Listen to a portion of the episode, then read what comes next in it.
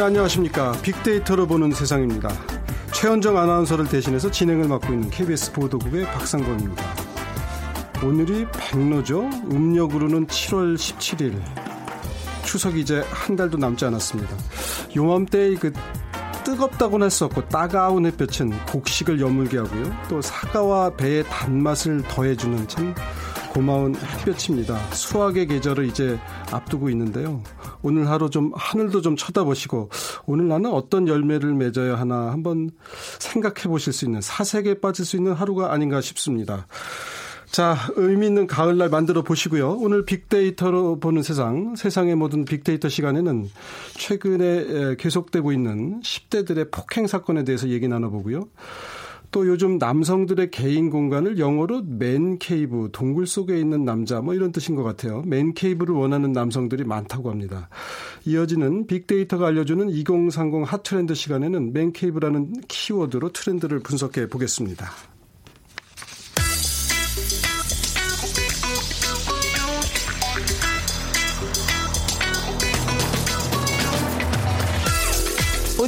여러분이 궁금한 모든 이슈를 알아보는 세상의 모든 빅데이터. 연세대 박희준 교수가 분석해드립니다. 네, 안녕하세요. 박희준 교수님. 네. 안녕하십니까.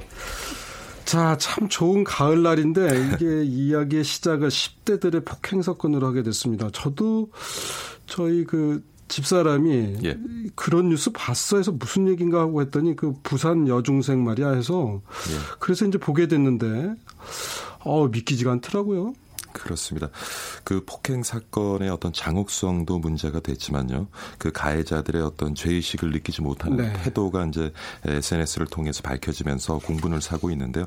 당당하게 자신들이 가해자라고 밝히고 부산 여중생 폭행 사건 피해자 사진을 자신들이 떼진 때린 이, 이, 이, 요 사건은 이제 강릉 폭행 네. 사건인데요. 부산 여중생 폭행 사건 피해자 사진을 자신들이 때린 피해자 사진과 비교하면서 조롱하는 채팅을 네. 주고받은 사실이 지금 드러나면서 파문이 확산되고 있고요. 피해자 언니가 이제 SNS를 통해서 밝힌 폭행 후 가해자들이 휴대전화 메신저로 주고받는 내용을 보면은 이들은 이제 반성 기미는 전혀 없고 제식도 네. 아주 결여된 태도를 보임으로써 또 공분을 사고 있는데 또 피해자 언니가 자신들의 폭행 사실을 SNS에 올릴 것으로 보이자 우리 신상 다 퍼뜨릴 텐데 우리도 그거 고소하면 된다. 나는 정신적 피해와 보상을 요구하겠다. 이런 뭐 대응 방법까지 어. 서로 SNS를 통해서 주고받으면서 그런 얘기들은 정말 어른들도 아주 치 밀하게 범행 예. 후에 그 뒷일을 마치 모의하는 듯한 그런 이제 얘기들인데 아주 아직 어린 학생들이잖아요. 뭐 예. 고등학생 또는 중학생도 중학생. 있고 말이죠. 예. 뭐 그뿐만이 아니라 이런 내용도 있습니다. 어차피 다 흘러간다. 나중에 다 허허. 묻힌다. 일단 예. 팔로우 수를 늘려서 페북의 스타가 되자. 이것도 예. 추억이다. 예. 뭐 이런 그러니까 이런 예. 물론 이제 그 나이 때가 어디 가서 좀 내가 세다 싸움을 잘한다 누구를 혼내줬다 뭐 이런 걸 좀 자랑 삼아 얘기하는 나이 때이긴 한데 너무 노골적이고 말이죠 아니 공개해도 좋다 이런 정도 아니겠어요 예전에는 선생님이 알까봐 쉬쉬하고 예. 그러지 않았습니까?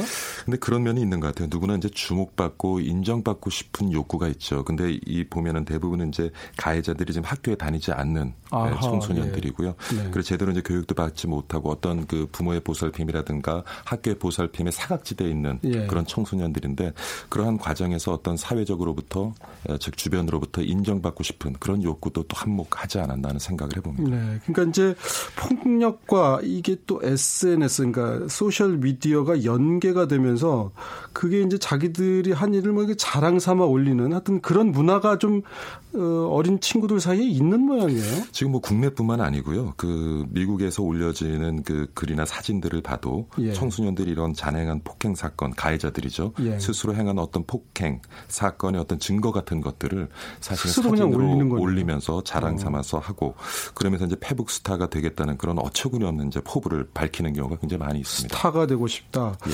그러면 소셜 미디어에서의 반응들은 어떻습니까? 이런 폭행 사건에 대해서. 제가 이제 이 사건이 알려진 다음에 SNS에서 대화를 주고받은 그 사용자들 관련되는 데이터를 분석을 해보면 예. 대부분 부정적인 견해를 가지고 계세요. 감정적 예. 분석을 해보면 한 87%가 부정적이고요. 예. 4% 정도가 긍정적 그리고 나머지가 이제 중립적인 견해인데 대부분 이번 사건을 보면서 이제 부정적인 견해를 가지고 있고요. 예. 그리고 연간 단어들을 살펴보면 대부분은 이제 그 에, 폭행 사건의 어떤 잔혹성에 대한 형용사적 표현, 그 다음에 이러한 폭행 사건에 대한 두려움을 표현한 형용사적 표현이 많고요. 그 다음에 보면 이제 교육 과정, 아, 가정, 부모, 학교 이런 단어들도 이제 올라오고 있습니다. 그래서 많은 사람들이 SNS에서 좀 자료 대화를 주고 받으면서 이것은 결국 가정과 학교에서의 어떤 교육 문제가 아닌가 하는 시각을 네. 가지고 있는 것 같기도 하고요. 저는 그 부산 여중생 폭행 사건은 뭐 어떤 제 집사람한테 전해 들었다고는 했습니다만 그 이제 그 학부모들 또 이제 예. 어머니들 사이에서 아주 신속하게 이 SNS를 통해서 주고받고 예. 나도 청원 운동을 해야겠다. 그건 또 무슨 소리야? 제가 그랬거든요. 그랬더니 청와대 청원 운동을 한다는 거예요. 그래서 예. 어, 그런 것도 해 그랬는데 아주 신속하게 막 수만 명이 참여하고 그러니까 그 응집력이라 그럴까 속도라 그럴까 그런 것도 저희가 예상하는 것 이상이더라고요. 그건 아무래도 이제 SNS의 파급 력이 아닌가 싶고요. 예, 예. 그다음에 하나 좀 살펴볼 수 있는 것은 사실 이번에는 굉장히 심각한 잔혹한 폭행 사건이지만은 사실 최근에 이제 학교에서 그 뭐 학생들 간에 어떤 사사한 다툼도 굉장히 네. 부모들한테는 또 화두가 되고 있고요. 네. 뭐 조그마한 어떤 그 친구 간의 다툼이 벌어져도 부모 간에 또 부모와 교사 간에 어떤 갈등이 일어나는 경우가 굉장히 많이 예. 있습니다. 그래서 지금 지적하신 것처럼 어떤 그러한 자식에 대한 과잉보, 요건 좀 다른 얘기입니다만 네. 에, 그런 문화 속에서 아마 특히 이러한 사건에 대한 에, 관심이 더 높고 네. 더 주목하면서 이게 굉장히 급속하게 SNS를 통해서 퍼져간 것이 아닌가 보여집니다. 네, 그 먼저 네티즌 이준 수사대 수사대 이런 예. 말도 갖고 있었지만 제가 그 서울의 그 한 유명 사립 초등학교에서 뭐 재벌 손자가 뭘 폭행에 가담했다. 뭐 최근에 또 아니라는 그런 수사 결과도 있습니다만 그렇죠. 상당히 많은 분들이 관심을 가지고 찾아내려고 하고 밝혀내려고 해요. 그러니까 예. 뭐 긍정적인 면도 좀 있고 예. 부정적인 면도 있고 그런 것 같더라고요. 그렇죠. 사실은 뭐 웬만한 사실 이렇게 잘못을 해서 그 가해자의 또 신상이 이렇게 SNS 털리는 경우도 있지만 사실 어떤 왜곡된 시선에 의해서 잘못된 판단에 의해서 가해자가 아님에도 불구하고 또 그렇게 신상이 털리는 경우도 있죠. 그런 경우에 또 뭐 선의의 피해자가 생겨날 수도 예, 있고. 그 당시 어떤 이제 연예인도 내가 좀 잘못했다라고 식으로 했는데 또 그게 더 많은 논란을 불러오기도 하고 이번에도 그 여중생 폭행이었나요? 그 가해자 부모들의 태도도 좀 문제가 됐었죠. 아, 문제가 심했죠. 그 사실 뭐 이게 사소한 그 친구들 간의 다툼이 아니라 아주 잔혹한 집단 폭행이었음에도 불구하고 그 가해자 한 명의 부모가 피해자 언니에게 전화를 해서 애들끼리 좀 싸우다가 얼굴 다친 거 가지고 왜 네. 이렇게 소란을 떠느냐 네. 이렇게 나면 우리도 어, 변호사를 선임해서 법적으로 대응하겠다. 그러니까 제대로 된 사과는 뭐 기대하기도 힘들었고요. 예. 오히려 굉장히 당당하게 그리고 그 가해자가 폭행 사건 이후에 다니는 당한 어떤 정신적인 피해에 초점을 맞추면서 네. 변호사를 통해서 법적 대응을 하겠다는 태도를 보이면서 네. 더 이제 많은 분들이 예, 분노를 참지 못하는 것 같습니다. 그러니까 잘못을 한 것도 문제지만 잘못한 이후의 태도에도 이제 더 많이들 우리 그 인터넷을 하시는 분들 또는 이렇게 스마트폰을 사, 활용하시는 분들이 더 강하게 자극을 받고 분노하는 게 아닌가 싶기도 해요.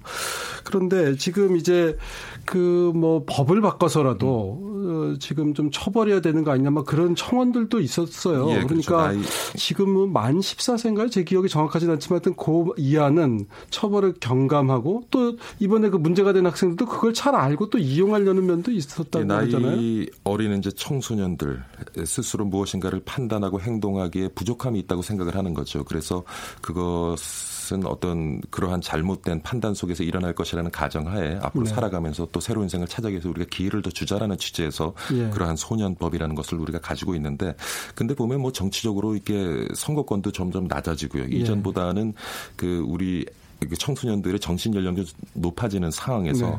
이 부분도 우리가 좀 심각하게 아마 예. 그 연령 기준도 좀 고민을 해봐야 되지 않을까. 그리고 어떠한 그 처벌의 강도도 우리가 다시 한번 좀 논의해야 될 필요가 있지 않나. 왜냐하면 최근에 청소년 범죄의 그 폭력성이 점점 심화되고 있거든요. 네. 걷잡을 수 없을 만큼.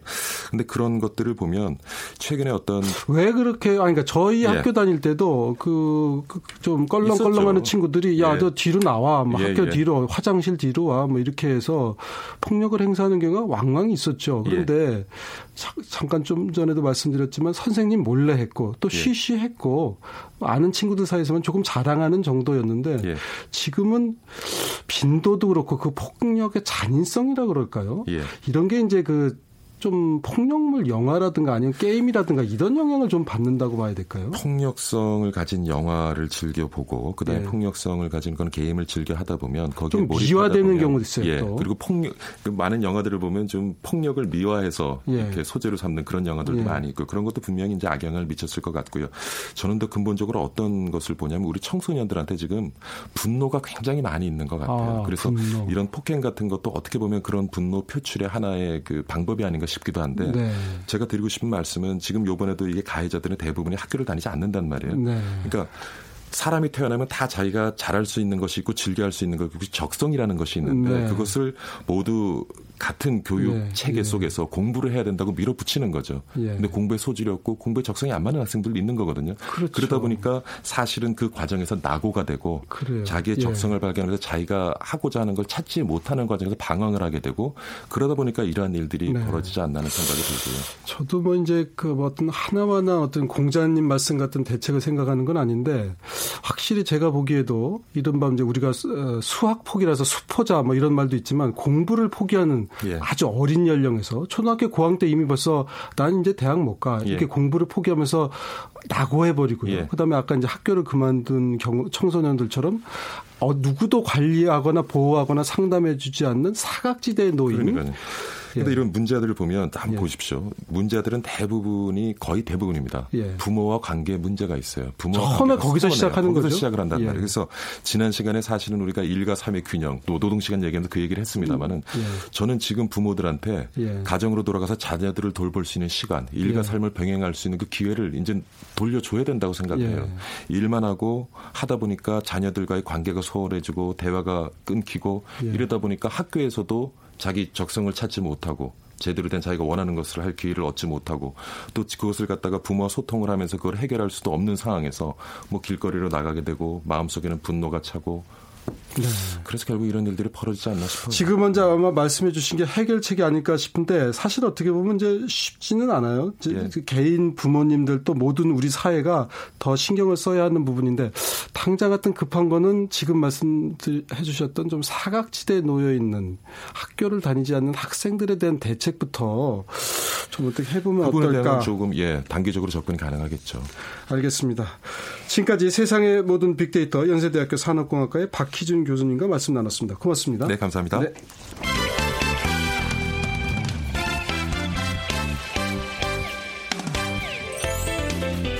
빅데이터가 알려주는 2030 핫 트렌드. 빅커뮤니케이션 전민기 팀장이 분석해드립니다. 네.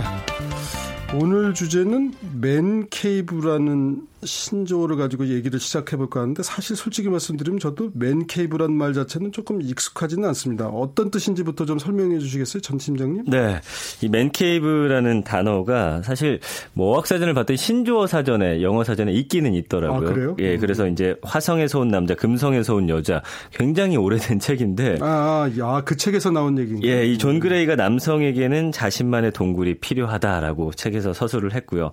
그러니까 혼자만의 시간이라든지 스스로의 사람에게 집중할 수 있는 공간이 이 남자들이 사회생활을 하는 데 있어서 좀 힐링이 될 수 있는 그런 음. 공간이라는 거고요. 그러니까 요즘 SNS에서는 남자들이 어떤 자신만의 공간을 꾸민 거를 이 사진을 많이 올립니다. 네. 예전 같았으면 사실 이 내 방이다라고 하면서 남자가 올리는 일은 많이 아. 없었는데 이젠 자랑하듯이 올리고 있고요. 방을 꾸민다. 예. 그러니까 뭐 좋아하는 장난감이라든지 뭐 어떤 것도 좋습니다. 본인이 좋아하는 어떤 어 취미나 이런 취향을 어 갖고 있는 것들을 모아놓는 방을 좀 마련하는 것 같고요.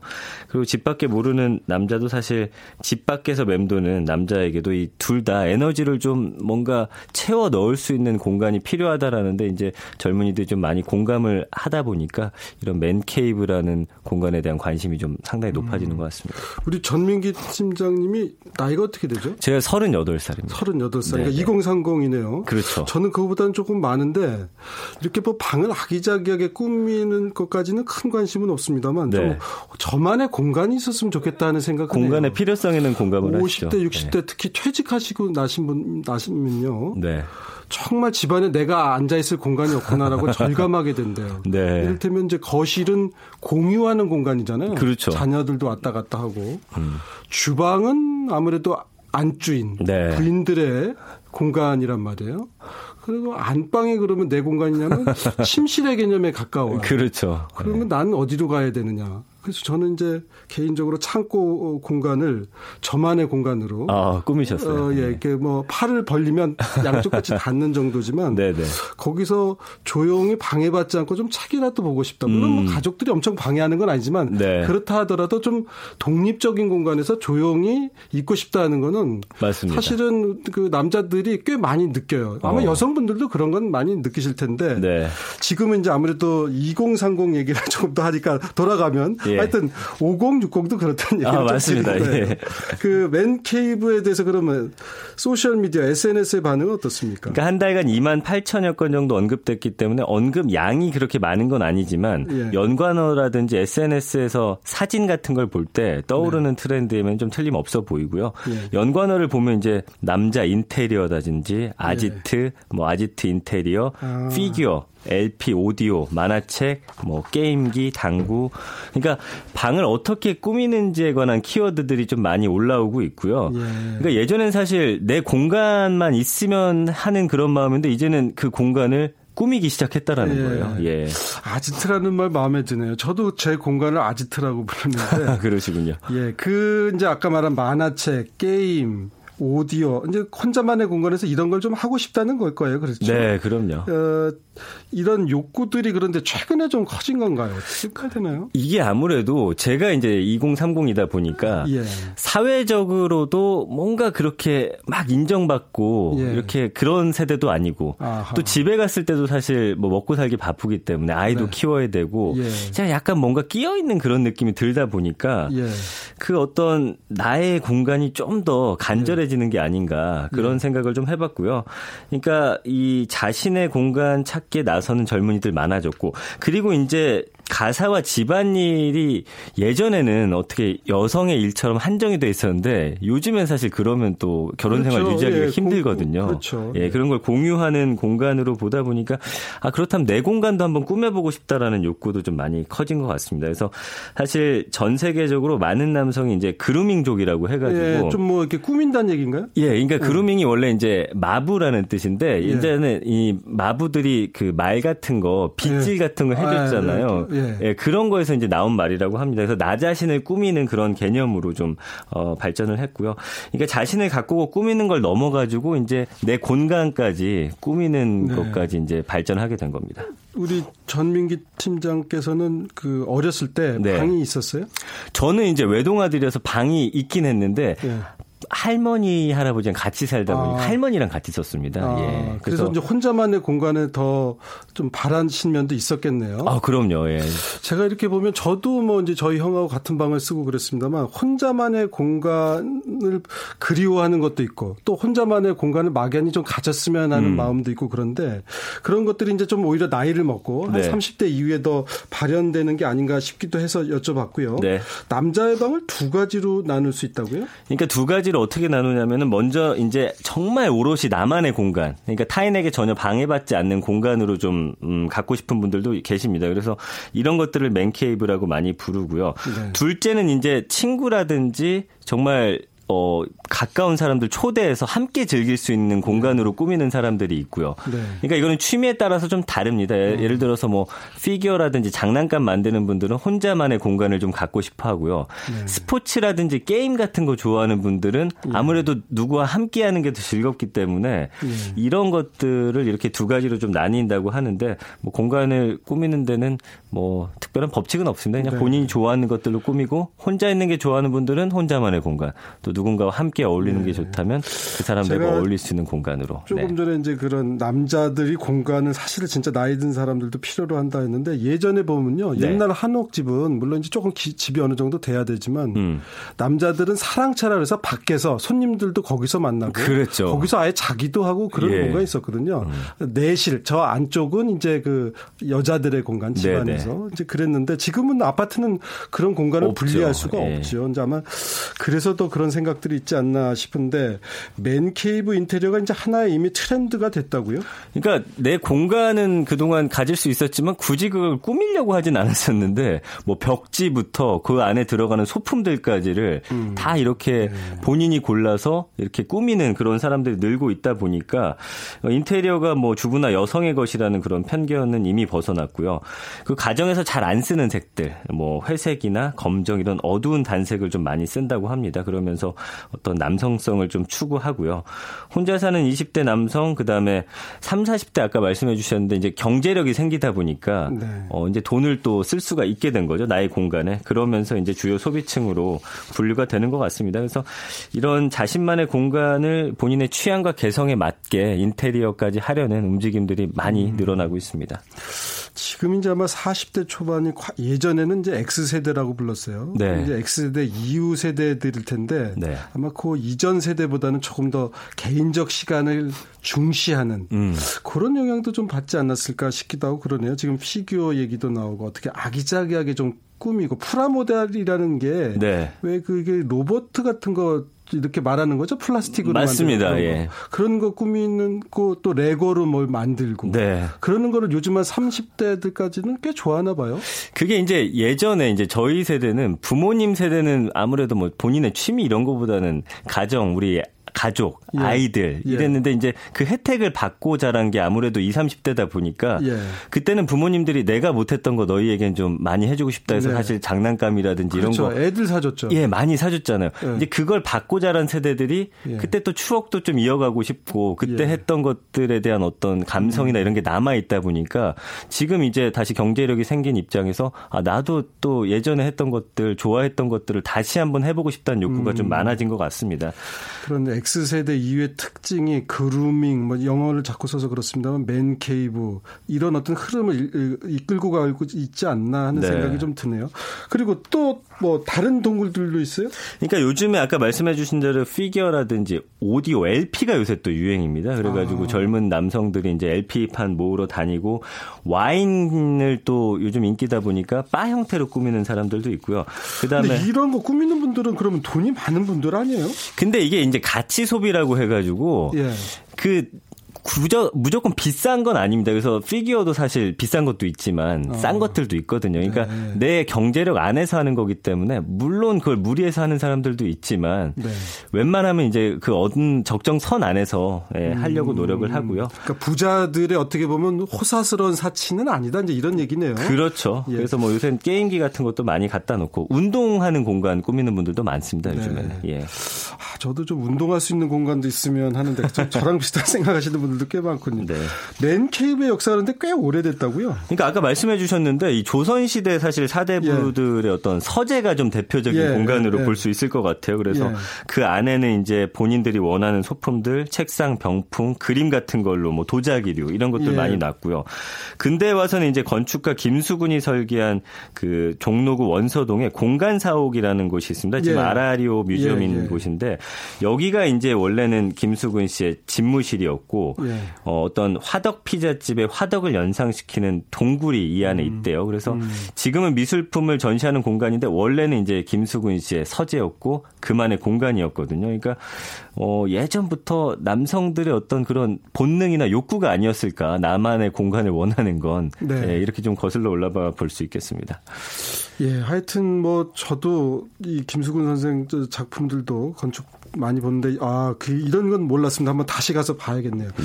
자, 이렇게 맨 케이브에 열광하는 이유가 이제 어렸을 때부터 어떤 그런 경험도 있을 테고 또 어떤 이유들이 있을까요? 그러니까 이제 남자 같은 경우는 사실 어떤 어, 어려움에 부딪혔을 때 이건 남녀의 차이긴 하지만 여성분들은 친구들하고 대화를 통해서 좀 이끌어내려고 하고 네. 남성들은 좀 자신만의 공간에서 좀 고민을 하면서 아, 예, 이런 고민을 해소하는 방식이 그렇죠 있다라고 하는 거죠. 그러니까 좀 남자 같은 경우는 해결해야 될 문제가 부딪혔을 때 나만의 공간에서 좀 하려고 하는 그런 경향 그리고 남성이든 여성이든 자기만의 공간은 필요한데 의미는 좀 다르다고 합니다. 여성에게 자기만의 방은 어떤 어, 가사 노동, 육아 부담으로부터 벗어나는 독립적인 그런 공간이고요.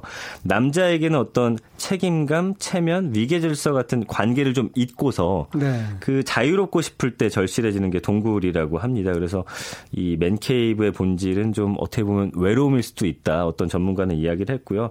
그래서 자기만의 공간에 자기를 가두면서 이 외로움을 극대화하고 또 다음을 준비하는 그런 곳이다. 뭐 이렇게 어, 글을 쓴 분도 계시더라고요. 네. 그런 면에서 보면 참 바람직한 공간이네요. 네. 그런데 이제 이런 게 남자만의 공간을 갖는 게 장점 지금 이제 얘기해 주셨는데 단점도 있죠. 이게 그 요즘 또 10대 20대들은 관택이라고 해 가지고 관택이요? 이 사람들하고 관계 맺는 걸 상당히 어려워하는 어. 겁니다. 왜냐하면 SNS로 주로 가볍게 또 예. 관계를 맺었다 끊고 하다 보니까 어. 일상적인 생활에서 사람들하고 어떻게 친해져야 될지 오프라인에서 진지하게 사람을 만나는 법이 익숙하지 않다. 그렇죠. 예. 그러니까 이게 어떻게 보면 사람들하고 있는 것보다는 예. 나 혼자 있는 게 편하다라는 음, 거예요. 그래서 예. SNS나 하고 좀 예. 가벼운 관계만 맺기를 하면서 음. 그러니까 이런 것도 좀 영향이 있고요. 그 장시간 혼자 이 방 안에 있다 보면 유대 관계가 좀 아무래도 약해지면서 좀 소극적이고 또 우울증 같은 게 또 많이 네. 올 수도 있다라고 그런 정신 전문의들은 이야기를 하고 있고요. 강인하고 어떤 공동체 우더머리가 되고 싶어하는 남성들은 이 가족하고 가족 앞에서 좀 약한 모습을 좀 보이기 음. 싫어하기 때문에 이 혼자만의 공간에서 스트레스를 푸는 건 필요하지만 너무 길어지다 보면은 아까 말씀드린 대로 우울감이 생길 수 있기 때문에 일주일에 한 두세 시간 뭐 요 정도 갖는 게 가장 적당한 시간이라고 그렇죠. 예, 이야기를 합니다. 정도를 지키는 게 중요한데 너무 오래 있으면 사실 진짜 우울해질 수 있어요. 네, 나만의 세계 또 갇히게 될 수가 그, 있는 맞아요. 거죠. 그 예. 나만의 세계 갇히는 문제도 있고 음. 지금 이렇게 쭉 말씀을 나눠 보면요. 이게 맨 케이브 좀 어떻게 보면 다소 낯선 단어로 시작을 했는데 이 안에 그런 어떤 아까도 잠깐 말씀드렸지만 트렌드 같은 게 다 녹아 있는 것 같아요. 현 세태를 반영하는 거죠. 그렇죠. 네. 왜냐하면 이제 1인 가구가 증가하다 보니까 먼저 이제 인구 주택 청조사 결과를 봤더니 현재 한 30% 정도는 1인 가구래요. 그러니까 네. 남자가 혼자 있다 보니까 내 공간을 좀 꾸미게 되는 이런 상황. 그리고 비혼족이라든지 결혼이 또 늦춰지다 보니까 돈은 벌고 있는데 가족을 위해서 쓰기보다는 나를 위해서 쓰는 그런 현상들. 음. 그다음에 이제 키덜트라고 해서 어렸을 때 갖고 놀았던 장난감 같은 것들을 요즘에 또 그렇죠. 좋아하는 젊은이들이 네. 또 거기에 투자한다든지 가치 소비는 이제 내가 갖고 있는 돈 안에서 그 내가 원하는 물건에는 음. 아낌없이 또 투자하는 그런 성향. 그다음에 이제 욜로가 요즘 또 트렌드인데 네. 인생이 한 번뿐이기 때문에 하고 싶은 걸 다 해보고 살겠다. 네. 그다음에 모든 거 안에 요즘엔 재미가 없으면 또 하질 않거든요. 음, 네. 그러니까 또 하면서 즐거워야 되니까 뭐 여러 가지가 이제 녹아 있고 혼자 살다 보니까 나만의 공간을 꾸미고 결혼을 하지 않거나 늦어지다 보니까 또 그런 경향은 더 커지고요. 또 키덜트족들이 늘어나면서 어린 시절의 추억들도 불러오고 있고 예, 이런 것들이 아마 여러 개가 다 얽히고 설켜가지고 이 맨케이브라는 또 신조와 최신 트렌드가 생겨난 게 아닌가 그렇게 보고 있습니다. 예, 이게 뭐 이제 아마 조언은 이렇게 그 아까 금성에서 온 남자, 아, 화성에서 온 남자, 남자? 금성에서 예. 온 여자에서 처음 언급이 됐다고 했는데 참 어떻게 보면 역사도 유구한 거고 우리 과거 조선시대 고려시대에도 아마 그런 사랑채라고 하는 공간을 남성들이 필요로 했고 네. 상처받은 것을 치유하는 공간일 수도 있고 말이죠. 그렇죠. 또 하나 발전을 위해서 한 단계 더 발전하기 위해서 좀 에너지를 재충전한다 그럴까? 네. 그런 공간으로 우리가 이해할 수도 있겠다는 생각이 들어요. 그렇습니다. 좀 이왕이면 긍정적으로 해석하고 또 그 안에서 긍정적인 에너지를 많이 얻는 공간이 되면 더 가장 좋겠죠. 알겠습니다. 예. 빅데이터가 알려주는 2030 핫트렌드 빅 어, 커뮤니케이션의 전민기 팀장과 함께했습니다. 오늘 말씀 잘 들었습니다. 고맙습니다. 네. 자 오늘 프로그램 시작할 때 참 그 곡식이 여물고 수학의 계절이다 이런 말씀 드렸는데 아마 혼자만의 공간에서 어, 미래를 그려보고 또 재충전을 하는 것 그런 것도 의미 있는 시간 같습니다. 그리고 재충전이 끝나면요 너무 오래 방 안에 머물지 마시고 바깥으로 나가서 햇볕을 좀 쬐 보십시오. 햇볕에 비타민 D가 많이 들어있다고도 하지만 그것보다 훨씬 유용한 성분들이 많이 있다고 합니다. 그리고 실제 오프라인 공간에서 친구분들을 또 만나기도 하고요. 그런 벌써 이제 오늘 목요일 오후로 가고 있습니다. 즐거운 시간들 보내시고요. 저는 내일 오전 11시 10분에 다시 찾아뵙겠습니다. 안녕히 계십시오. 박상범이었습니다.